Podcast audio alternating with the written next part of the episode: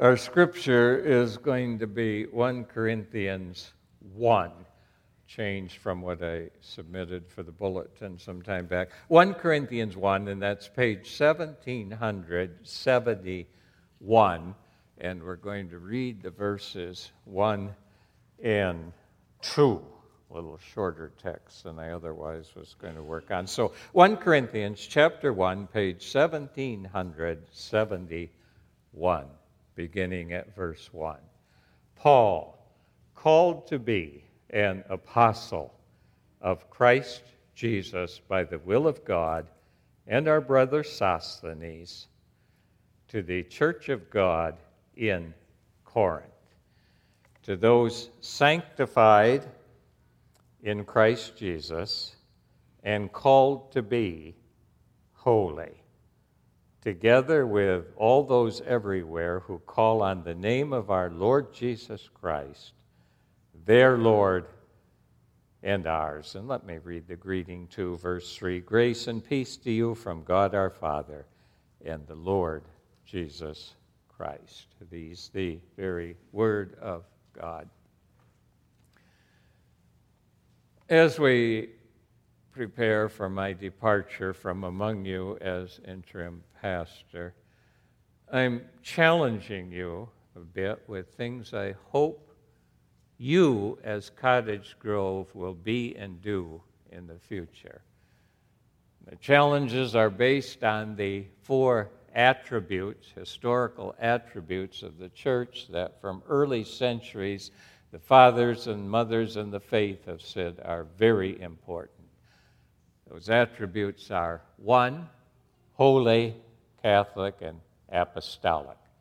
Last time was oneness, and I'm going to repeat the points of application right now. They are first, agree. I mean, practice oneness. We can't undo all the splits and divisions in church history. But first, agree to Augustine's statement about essentials, which to the Reformed are in the historic creeds and our Reformed confessions. Agree to essentials and in non essentials, be willing to put up with each other and in all charity. Number two, treat your church members, those sitting in the benches alongside you and in front of you and behind you, as family of God, consistent with the hymn writer's words I'm so glad I'm a part of the family of God.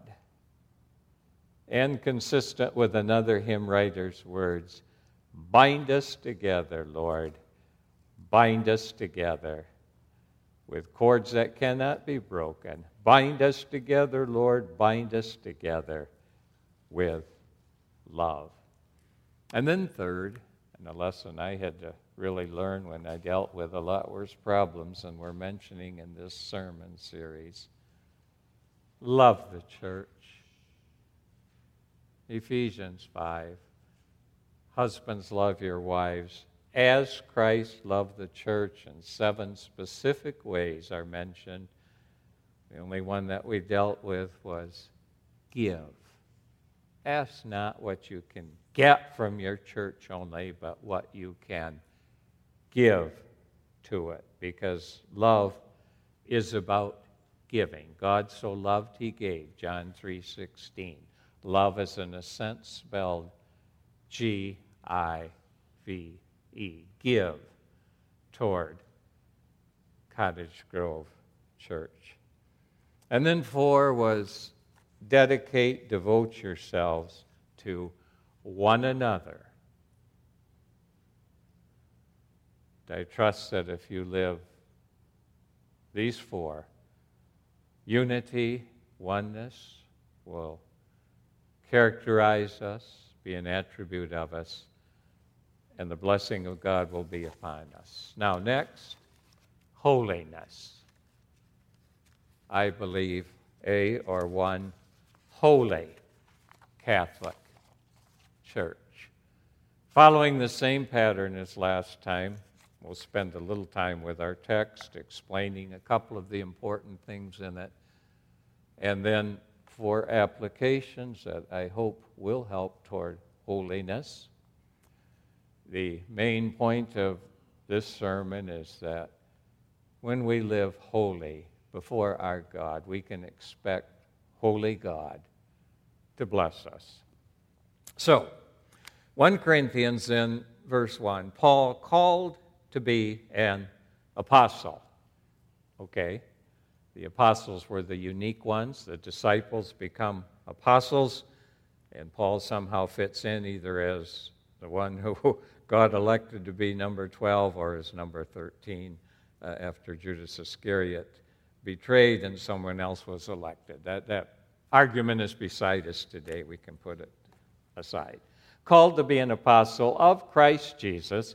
And like I would remind children constantly and have repeated to you, Christ means anointed one, able to do what no mere human can do. He's the unique one.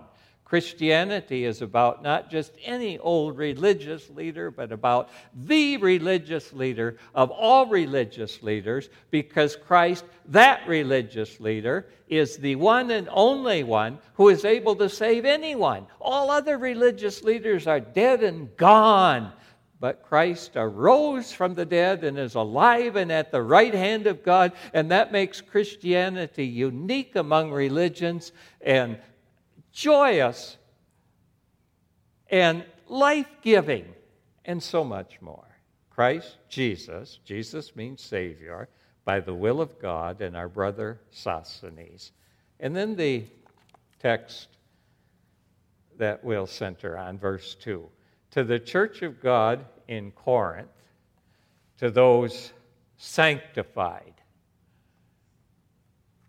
Uh, the the original word there is hagios, uh, holy, the Greek word for holy. If you've heard of the uh, Hagia Sophia in Constantinople, that's a holy, wise church. But uh, the, the, the thing here that may throw us off just a little bit to those sanctified in Christ Jesus and called to be holy. I mean, are we or are we called to be? We would say. They didn't in Bible times, but we do. Uh, understand it this way. I, I think this might help you. when my wife and I married, we had two kinds of dishware. She reminded me of that when I was making the sermon, so I used that illustration. We had the good dishes, and uh, that's what you use when you have company. We haven't used those good dishes much in the last many years we've been married. And we have the everyday dishes. And my wife said to me, You know, people don't really need their good dishes. The everyday ones are good, but they have them anyway. Now, the few times we've used those good dishes, there still are good dishes, but when they are done being used, they've got specks of food on them and they need to be washed up and cleaned anyway.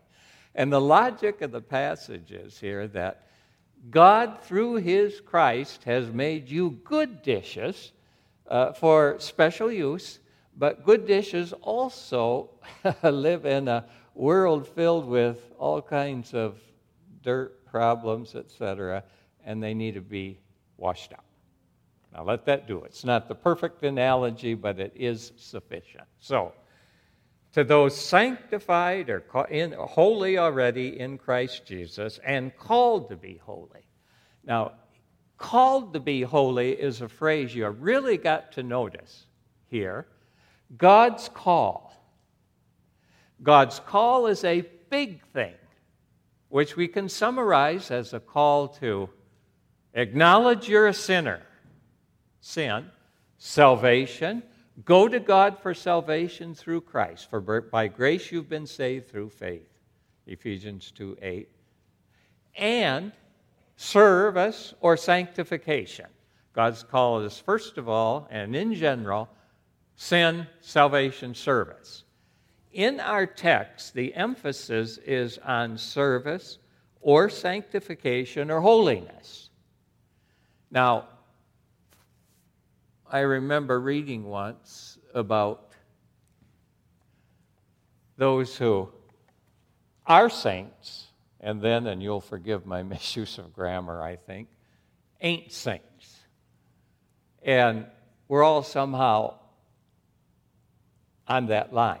If you think of 1 to 10, where 1 is most non saintly, ain't saints, and then progression through through 9 and 10, where you have perfect saints, all Christians and churches are along that continuum somewhere.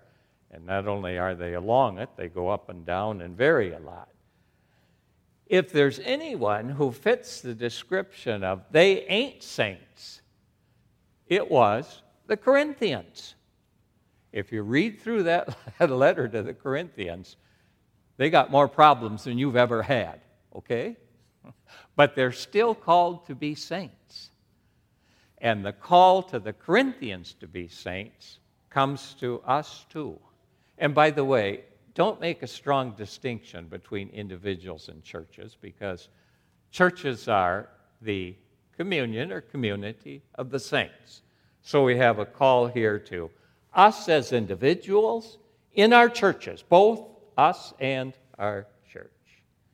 So, called to be saints or holy to get, oh, holy is the same word as earlier was translated sanctified, together with all those everywhere who call on the name of our Lord Jesus Christ, their Lord and ours. Once again, Lord means master or ruler. And I can't say often enough and loud enough.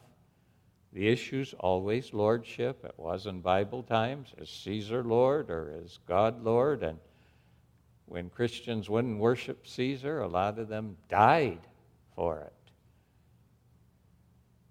And the issue today, too, is always lordship. People want Jesus as Savior. They'll say, sure, Christ is uh, anointed and able. Hey, we're on board with that. But when it comes to lordship or ruler in our lives and submitting as servants, uh, uh, uh, uh, uh I want to be in charge of my own life. So, the apostle repeats lordship here.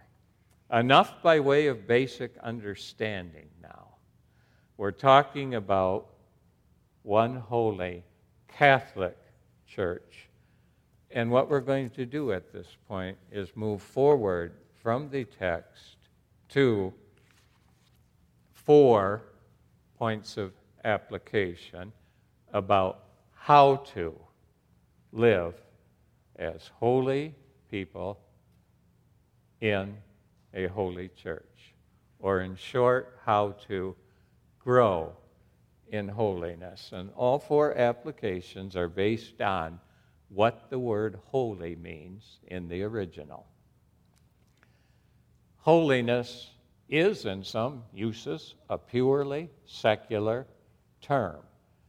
Its first meaning is to set aside. That's all. A bit like those special dishes I mentioned before, set aside for special use. We have what we think are one or two pieces of dishware from the temple that Solomon built. And it's debatable among the archaeologists, but there's one pomegranate uh, piece that was used to pour stuff either in the temple or not, depending which archaeologist you listen to. There are other pomegranate pourers, pouring pieces. But based on where the one was found, we think the one was set aside for temple use. That's enough by way of explanation, really. Holiness is, first of all, being set aside. The application is kind of simple. You and I, as people, are set aside by God for holiness. We'll get there shortly. And this church on this property, this property is set aside from the neighborhood around to be a holy place. And the point then is that we as people are called to be holy, and this place is called to be a holy place dedicated to God Himself. Enough with point one. Number two, special. Set aside was one. Holiness also meant special, set aside for special use as temple use. When our children entered school years ago, they came home with a piece of paper that said one child is going to be special every day for a while. And special meant that child was going to be highlighted. They were supposed to give their parents names, were supposed to tell a story about themselves, supposed to highlight their birthday, supposed to do this and that, and the next thing, all because it was their day to be special. I remember that because it helped me when I was studying holiness to understand holiness in some very important ways. You are God's people set aside and special. Now, I'm going to take two or three minutes to develop this thought just a little because 20, 30 years ago, we used to deal so much with self image issues. If you're taught uh, atheistic evolution, then you're nothing but the descendant of some thing, piece of dirt, uh, and then an amoeba or whatever, and on and on up to a monkey. And you're nothing more now than kind of a glorified monkey. No wonder there's self image problems. But if you accept what the Bible says, that you're made in the image of God, knowledge, righteousness, and holiness, then you're going to think this way. And I'm saying this because I want you to feel special. You're going to think things like, and I'll give you three texts.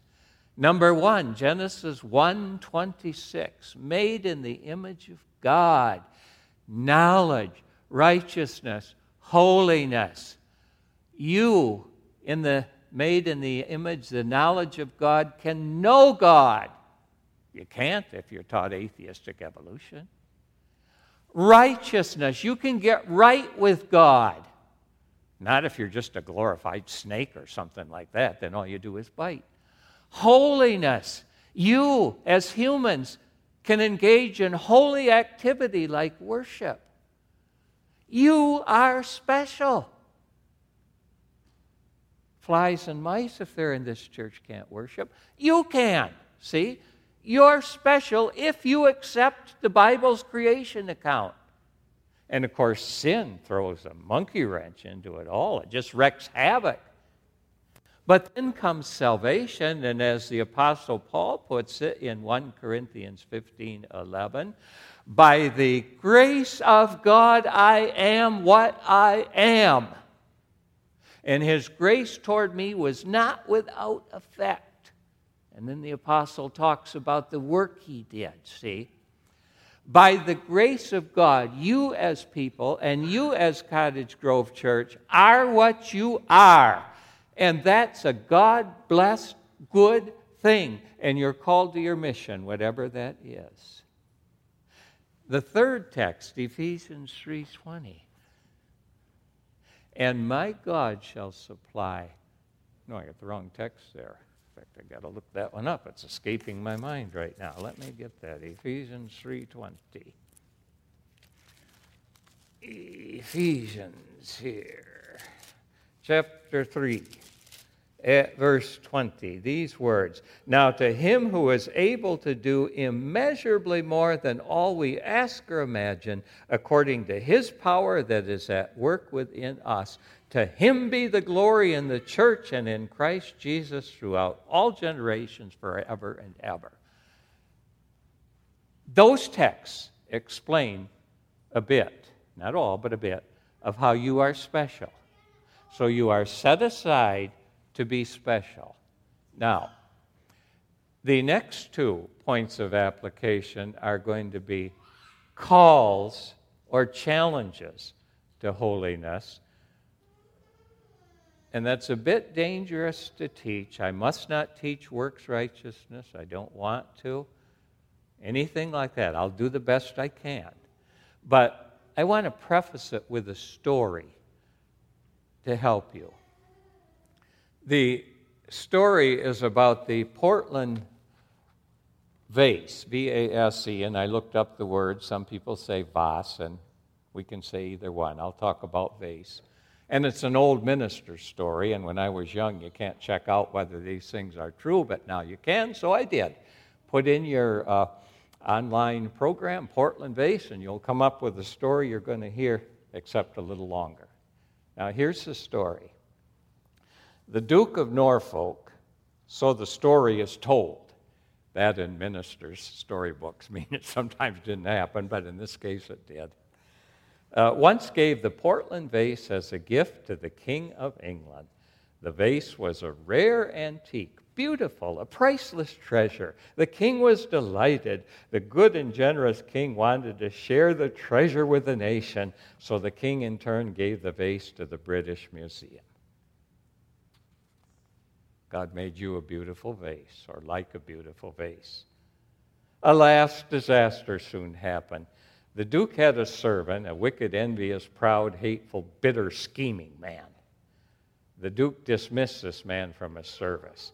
To get even and embarrass the Duke, the former servant plotted revenge, a scheme centering on the Portland vase. He went to London to the British Museum and found the vase guarded but in an open display. He waited and watched. The online version says also got drunk. After a while, when the attendant left briefly and no visitors were around, he acted. He reached into the display case, grabbed the vase, threw it down, and smashed the masterpiece into a thousand pieces. Then he slinked away.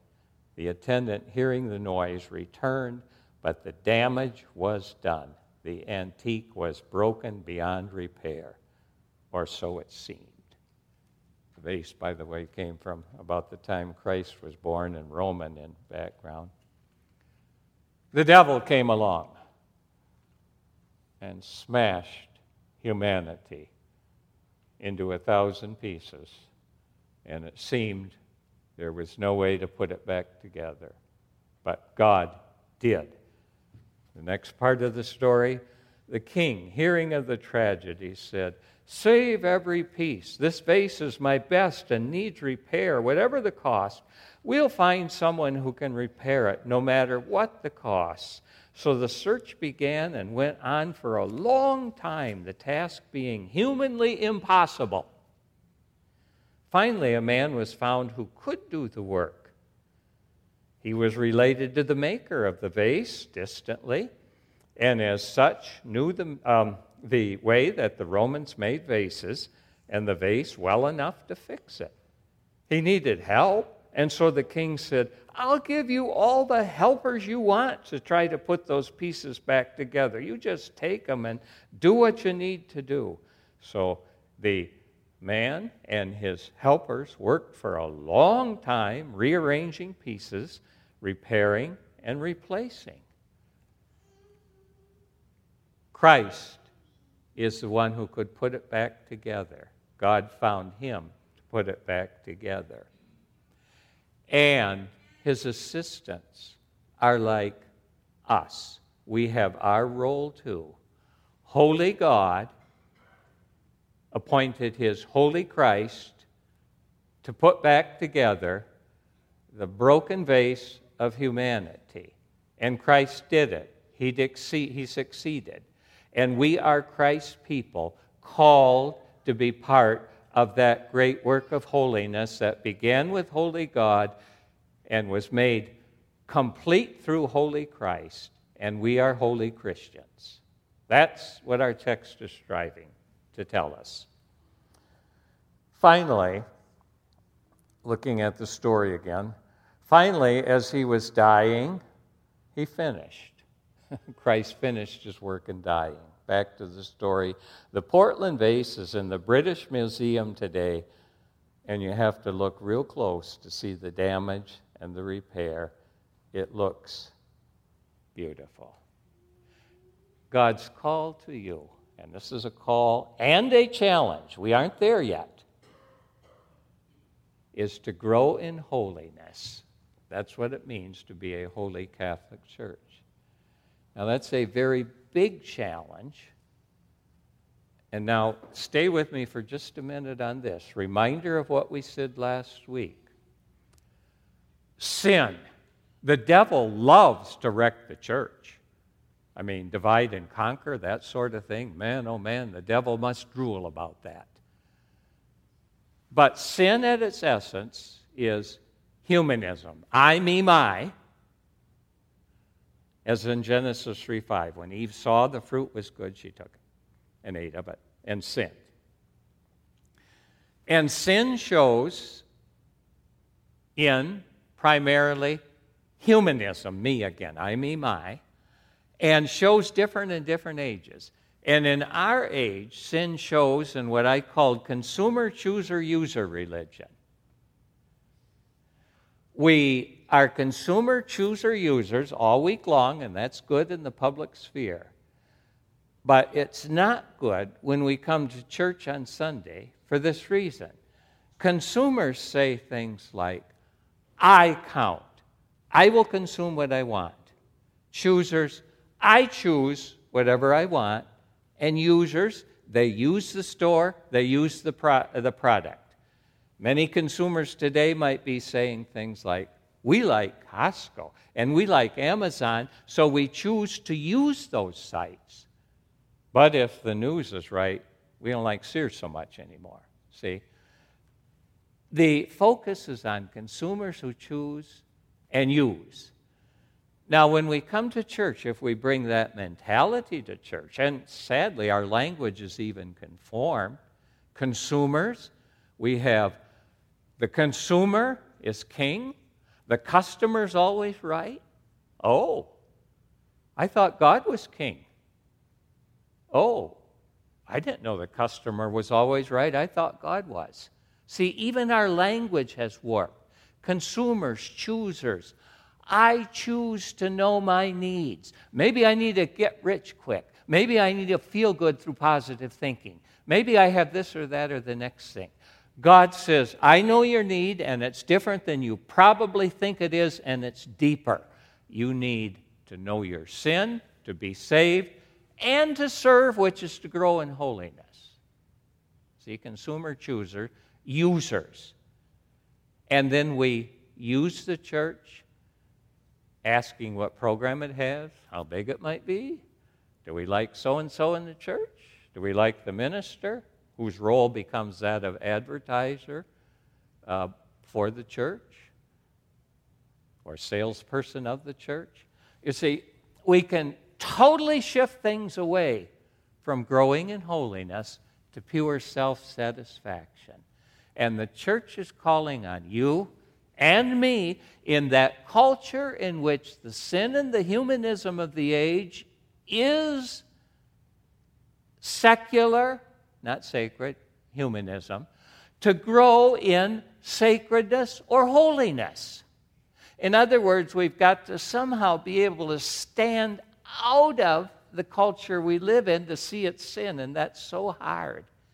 And if we can stand out of that self centered culture and see God's call. Holy, called to be holy. Oh, that's just so good. So, anyway, with this in the background, then let's look kind of briefly at the third and fourth points, which are calls or challenges toward growing in holiness. The uh, third thing, the next thing that is important here is um, sacredness.